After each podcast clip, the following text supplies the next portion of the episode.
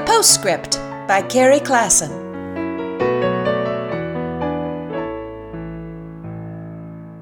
First, I noticed the owl.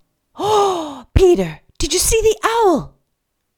Our last Airbnb in Spain had a ceramic owl, so when I found a similar owl in a similarly inconvenient location, I took it as a good omen. What owl? my husband Peter said. Then I found four more owls, bringing our tally up to five. five owls! Now I know this is going to be a good trip. Huh, Peter agreed. Sometimes Peter's not as effusive as I am. We are staying in Frigiliana, a small town in the south of Spain.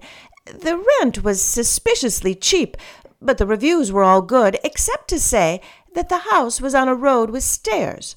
Well, there's a good reason for this. The town predates wheels.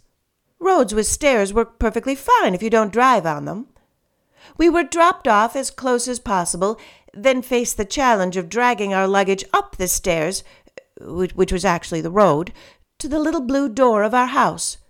We met our landlady, who was both informative and hearty, as she hefted our luggage over the cobblestone.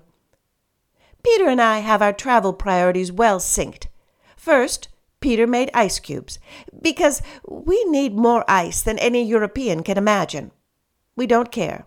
We like ice. Peter makes ice cubes in small plastic cups he brings along. Wonderful ice cubes, Peter remarks, every time he does this. Then we found the tourism office. There actually was one, after we took a wrong turn and asked directions at the gelato shop. I did not have a gelato, as it was threatening to rain, and no one likes to eat gelato in the rain. Plus, I had just polished off an entire bag of cookies I bought just to see if they were any good. They were.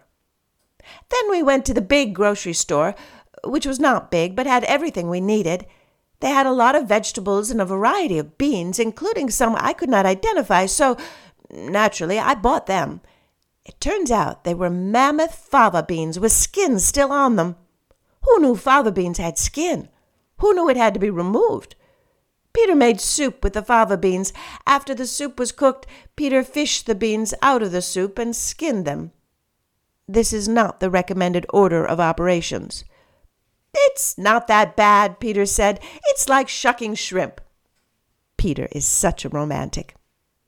Then I went up to the bathroom and opened the door to the rooftop terrace. The bathroom is upstairs all by itself, and the entrance to the terrace is through the bathroom. It is an unusual arrangement. Outside, I discovered two cats on the roof, who immediately made it clear they were expecting a handout.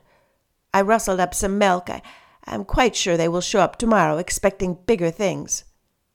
Of course, not everything could go well. We failed to find any kitchen towels, which now constitutes an emergency.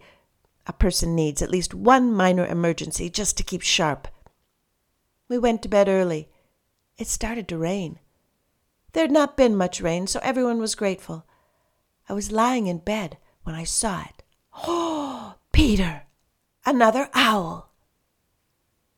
The church bells stop ringing at 10 o'clock p.m. At least, I think they do as that is the last thing I remember. Six owls, I said to Peter as the church bells rang. Hmm, Peter replied. I could tell he was impressed. Till next time, Carrie.